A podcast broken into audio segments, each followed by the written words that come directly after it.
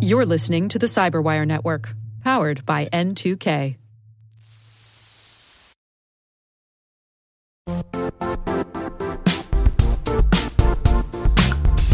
The IT world used to be simpler. You only had to secure and manage environments that you controlled. Then came new technologies and new ways to work. Now, employees, apps, and networks are everywhere. This means poor visibility, security gaps, and added risk. That's why Cloudflare created the first ever connectivity cloud. Visit cloudflare.com to protect your business everywhere you do business.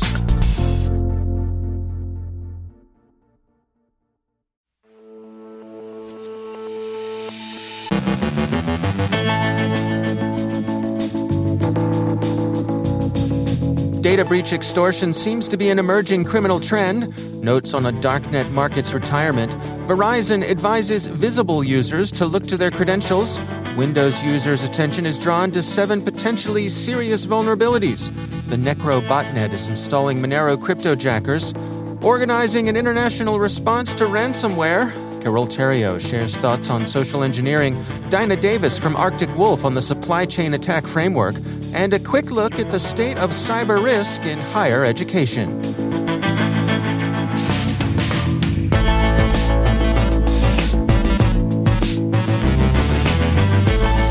From the CyberWire studios at Data Tribe, I'm Dave Bittner with your CyberWire summary for Thursday, October 14th, 2021.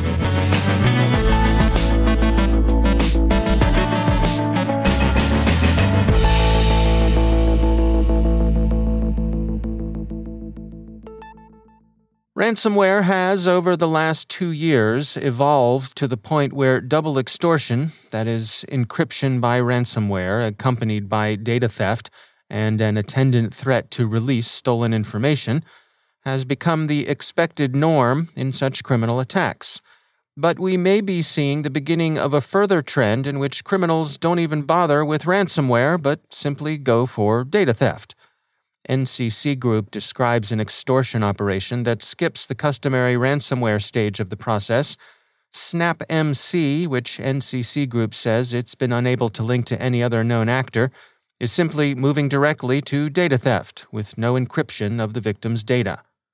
This probably represents a trend as more gangs can be expected to engage in data breach extortion this kind of attack requires even less technical capability than the already highly commodified ransomware attacks need. The criminal's calculation of return on investment would be interesting to unmask. Can they make more from extortion than they could simply by selling stolen information? Apparently so, which suggests that some forms of data, at least, are of more value to the organization that owns them than they are to the criminals, or, as sometimes suspected, the competitors who might buy them. GroupSense emailed us late this morning to share an observation about the darknet. One of the larger underworld markets, White House, has announced its retirement. GroupSense wrote, quote, Administrators, the persona Mr. White, said, We have reached our goal, and now, according to plan, it's time for us to retire. The admins also said that user registrations and orders have been disabled. We shall see what becomes of them if, in fact, they're really gone for good. The record had earlier noticed this underground market's retirement. White House is or was a darknet contraband market that slid into the criminal ecological niche left behind by the 2019 departures of the Dream Market in an exit scam, the Empire Market, evidently a retirement, and Valhalla and the Wall Street market, both of which were taken down by U.S. and European authorities. GroupSense characterized the White House as a place where you could buy basically anything you probably shouldn't be buying. Bryce Webster Jacobson, GroupSense's director of intelligence operations, wrote, quote, The market sells many products across categories like drugs, fraud, software, and services – Drugs like fentanyl, which are banned on almost all other marketplaces, is available here. Fraudulent items include credit card details, login and bank details, and services include things like hacking, custom made fake documents, and much more. Why might the White House be shutting down? Probably not because they're moderate types who've decided they've made just enough money. As Group Sense's Webster Jacobson puts it, quote, the administrators were being pursued heavily by authorities, so that likely also played a role in their decision to shut down. It is rare for marketplace administrators to announce their retirements, but perhaps they are trying to preserve a positive reputation with their customer base should they decide to start a new venture. That seems right. Look at the difficulty REvil has had re-establishing what passes for trust in criminal circles. Since nature seems to abhor a criminal vacuum as much as she does the other kinds, it will be interesting to see what emerges to fill the void left by the White House. It may well be the White House, perhaps under another name. Number 10? Who knows? The White House contraband market, should you be wondering, is, as far as anyone knows, unconnected with the executive mansion in Washington, which is where the U.S. president lives it up. Verizon recommended yesterday that users of its Visible wireless service should change any visible usernames and passwords they may have used to access other sites or services. Quote, our investigation indicates that threat actors were able to access username passwords from outside sources and exploit that information to log in to visible accounts. If you use your visible username and password across multiple accounts, including your bank or other financial accounts, we recommend updating your username and password with those services. The record says Verizon denied any compromise of its backend infrastructure. The attackers who obtained access to customer accounts appear, Fierce Wireless reports, to have used credentials obtained from other sites in other breaches. And so it's another reason to avoid reusing credentials. Security firm Field Effect says that they have identified a cluster of seven Windows zero days the security firm refers to collectively as Black Swan.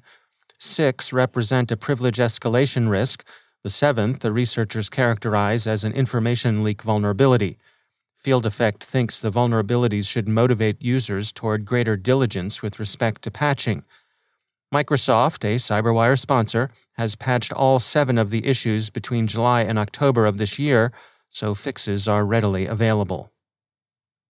The NecroBot, a Python bot, is actively installing a Monero cryptojacker in vulnerable Visual Tools DVR VX16 instances, Juniper Networks reports.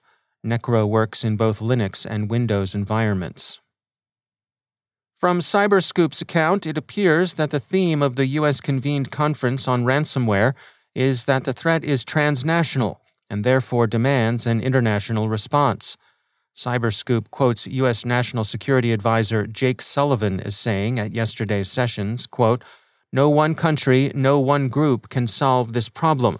Transnational criminals are most often the perpetrators of ransomware crime and they often leverage global infrastructure and money laundering networks across multiple countries, multiple jurisdictions to carry out their attacks. The gangs may be transnational, but there seems to be little doubt that they receive a safe harbor and arguably a degree of toleration and encouragement from various states, especially Russia, which is most often mentioned in dispatches as the principal enabler of ransomware groups. Australia's government has used the occasion of the conference to explain its own national approach to ransomware, which its published strategy characterizes as aiming to make Australia a harder target for this particular kind of attack. The legislative goals of the strategy are worth noting. First, introducing a specific mandatory ransomware incident reporting to the Australian government, introducing a standalone offense for all forms of cyber extortion introducing a standalone aggravated offense for cybercriminals seeking to target critical infrastructure, as opposed to be regulated by the Security Legislation Amendment, modernizing legislation to ensure that cybercriminals are held to account for their actions and law enforcement is able to track and seize or freeze their ill gotten gains. Comparable laws are likely to emerge in other nations concerned about controlling ransomware. And finally, Moody's Investors Service has released a sector report in its series of global cyber risk issuer surveys that looks at higher education. Some of the trends they note are unsurprising Cloud adoption by colleges and universities is up, for example, as it is in most other places. Others are less obvious. Private institutions, for example, are spending more on cybersecurity than are their public counterparts. Moody's thinks this is probably due to public universities' greater willingness to rely on government provided protection. And institutions of higher education are buying cyber insurance, too. As Moody's puts it, among universities that carry standalone cyber insurance, the most common policies include coverage of ransom payments, incident response, business interruption, and regulatory fines. That is, colleges and universities are transferring about the same kinds of risk that other businesses are insuring themselves against.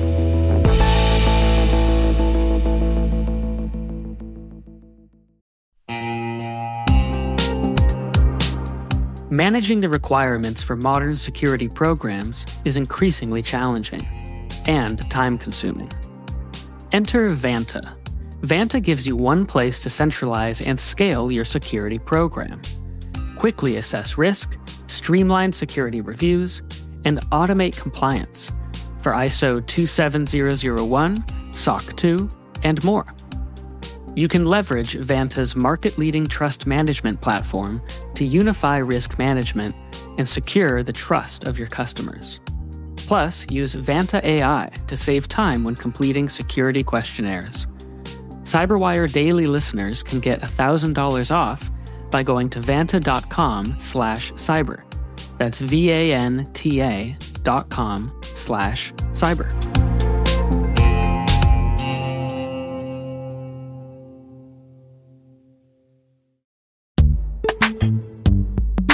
In the dynamic world of enterprise security, identity architects and IT leaders face a major challenge.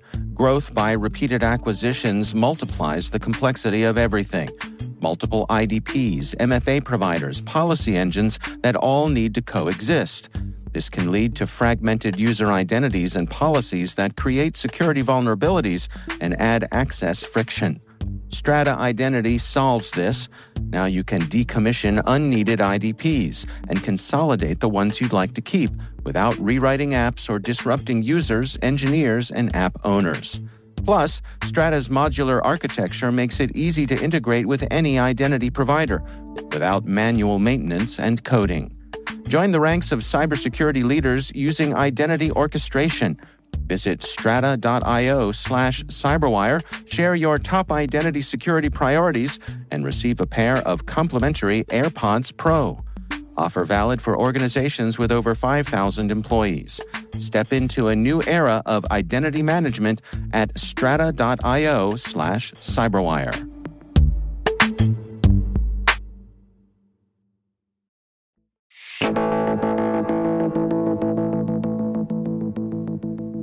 Chances are you or someone you know has been the target of social engineering, and increasingly those seeking to do wrong are targeting specific high value executives within an organization. Our Cyberwire UK correspondent Carole Theriault shares this commentary on how bosses need to be mindful that they aren't inadvertently part of the problem. In a recent conversation with Chris Kirsch, who's a social engineering expert, in fact, he is one of the winners of DEF CON's social engineering capture the flag competitions. I asked him, you know, the question that we ask all people that are experts in this space what can people do to protect themselves? What should people look out for? Well, look, first, let's listen to what he said. And then let's chat a bit about how bosses can help or hinder cybersecurity. The, the first one is if anybody calls you and you don't know them, like you don't know them by their voice or know exactly who they are and you'd recognize them, to say, hey, can I call you back? Right? I'm sorry, uh, can you give me 10 minutes? I'll call you back. That allows you to verify their identity, to call them back on a known number. They might give you a number because uh, otherwise you're calling them back on their line. You, you haven't gained anything. But if you're able to verify that number, on a public resource on the company webpage, for example, and call them back, now you have a verified connection, right? Uh, another thing is if anybody puts time pressure on you to do something right then and there, often combined with emotional pressure. So, hey, um, I'm a CEO and we have to get this out for the board meeting right now. Uh, of course, you want to be helpful. Even if it's the CEO or the assistant of the CEO, if you say, hey, I'm sure you're aware there are a lot of people out there um, uh, that are scamming companies in this way. I just want to make sure that we're doing the right thing. I will prioritize this on my list. I will get back to you immediately. I just want to make sure that this is a legitimate call. I think you won't ever get into trouble for that because there, I think there is more times where the person who's calling you is actually a scammer in these situations than a real emergency that needs to be handled then and there. And I would say, um, you know, shout to all the bosses out there. You know, if if you kind of call someone and they ask to verify you, you don't go scream at them saying, "Don't you know who I am?" right? Exactly. Yeah. Support that employee of putting that extra hurdle in place that might stop you actually getting ripped off. Yeah. If somebody's getting angry at you and putting on more pressure, I would say it's often a sign that they're probably not legitimate because they're trying to increase that emotional pain for you, right? I spent years and years doing cybersecurity training, both inside a cybersecurity global firm and outside for, for all types of organizations in different industries. And I can tell you that the worst trainee are the bosses. It seems as though the more senior you are, the more self important you might feel, and the less the less inclined you are to accept that your behavior needs to be moderated to put your company at less risk. And it's really frustrating because if a company does not have cybersecurity as one of its core fundamental responsibilities and is serving and trusting people, well, don't blame me if your reputation takes a hit when you get your name dragged through the press for being irresponsible. So I say do the right thing, do the training, pay attention, and then repeat those tenets to your employees. That is how you build a solid culture of cyber awareness in an organization. This was Carole Theriault for the Cyberwire.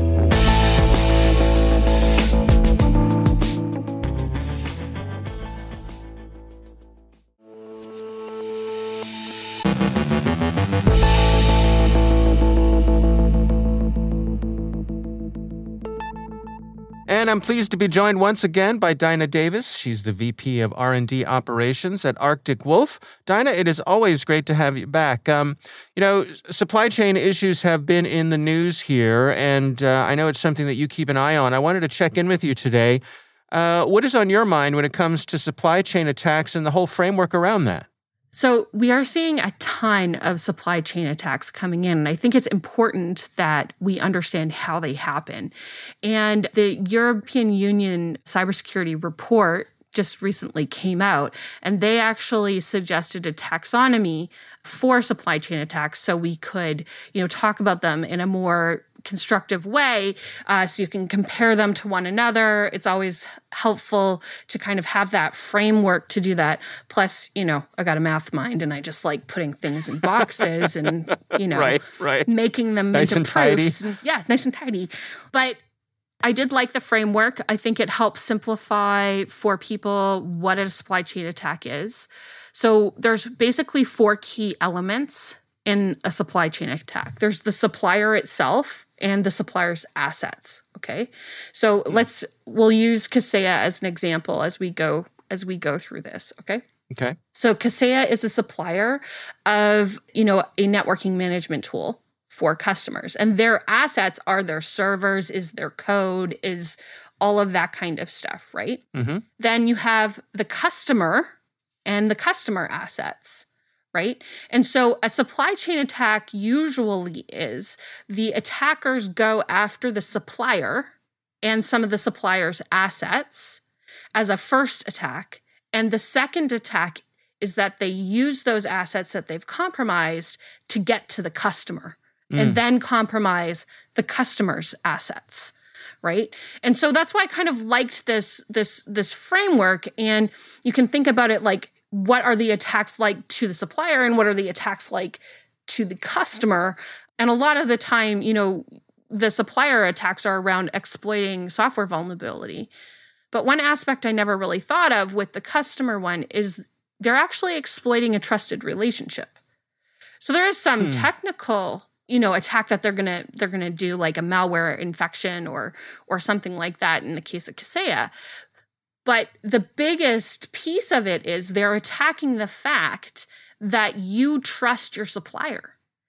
So you're not double checking on things because right. you trust your supplier. So I like the framework there. Uh, it, it helped ground things. Some other interesting things that the report had was that there was at least 24 supply chain attacks from January 2020 to early July 2021. Big ones, hmm. Right? Mm-hmm, and mm-hmm. the other thing I think is kind of scary with supply chain attacks is they attack one supplier and then how many customers do they get? It's right. It's a there's a big multiplier effect on them. Yeah. That trust issue, I think, is is really kind of the ball game here. I mean, because you think when you go through the trouble of choosing your suppliers, a big part of that is trust, and that could be their place in the marketplace, it could be their technical prowess, it could be a personal relationship that you have or built or anything like that. It's one thing to establish that trust, but then to have it go on, to to maintain it over time if I'm looking for my suppliers, is this a matter of, of checking in with them from time to time and saying, you know, hey, you need to demonstrate to me that you're meeting these standards? Yeah, it, it absolutely is. So, like any company should make sure they're identifying all of their suppliers, right? You want to make sure you know what your risks are with each supplier. So, if you look at Kaseya, Kaseya's tool has admin access to your networks, right? Mm. And it needs to to do its job. There's no way it can manage your network and not have that access, right? Right, right. So you need to define where your risks are with the suppliers and then look at what requirements you're going to put in place. What's the contract you signed with them? If they are compromised, what's the repercussions on them? Do you get a big, you know, do, do they owe you a lot of money because they've messed you up? Like, what what are those things that are in place, right? And it's not easy. It's just not going to be easy because you have yeah. to trust suppliers. You can't build everything yourself. So you do have to just look at what risks you're willing to take and what risks you are not willing to take.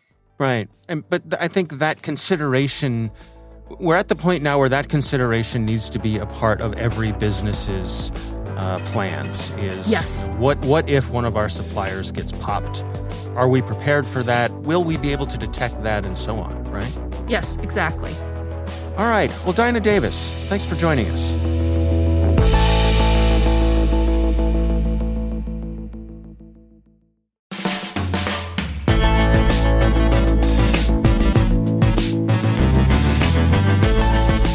That's the Cyberwire. For links to all of today's stories, check out our daily briefing at thecyberwire.com. The Cyberwire podcast is proudly produced in Maryland out of the startup studios of Data Tribe, where they're co building the next generation of cybersecurity teams and technologies.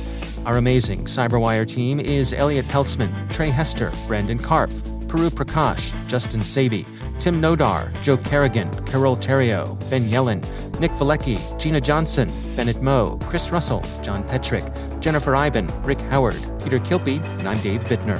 Thanks for listening. We'll see you back here tomorrow.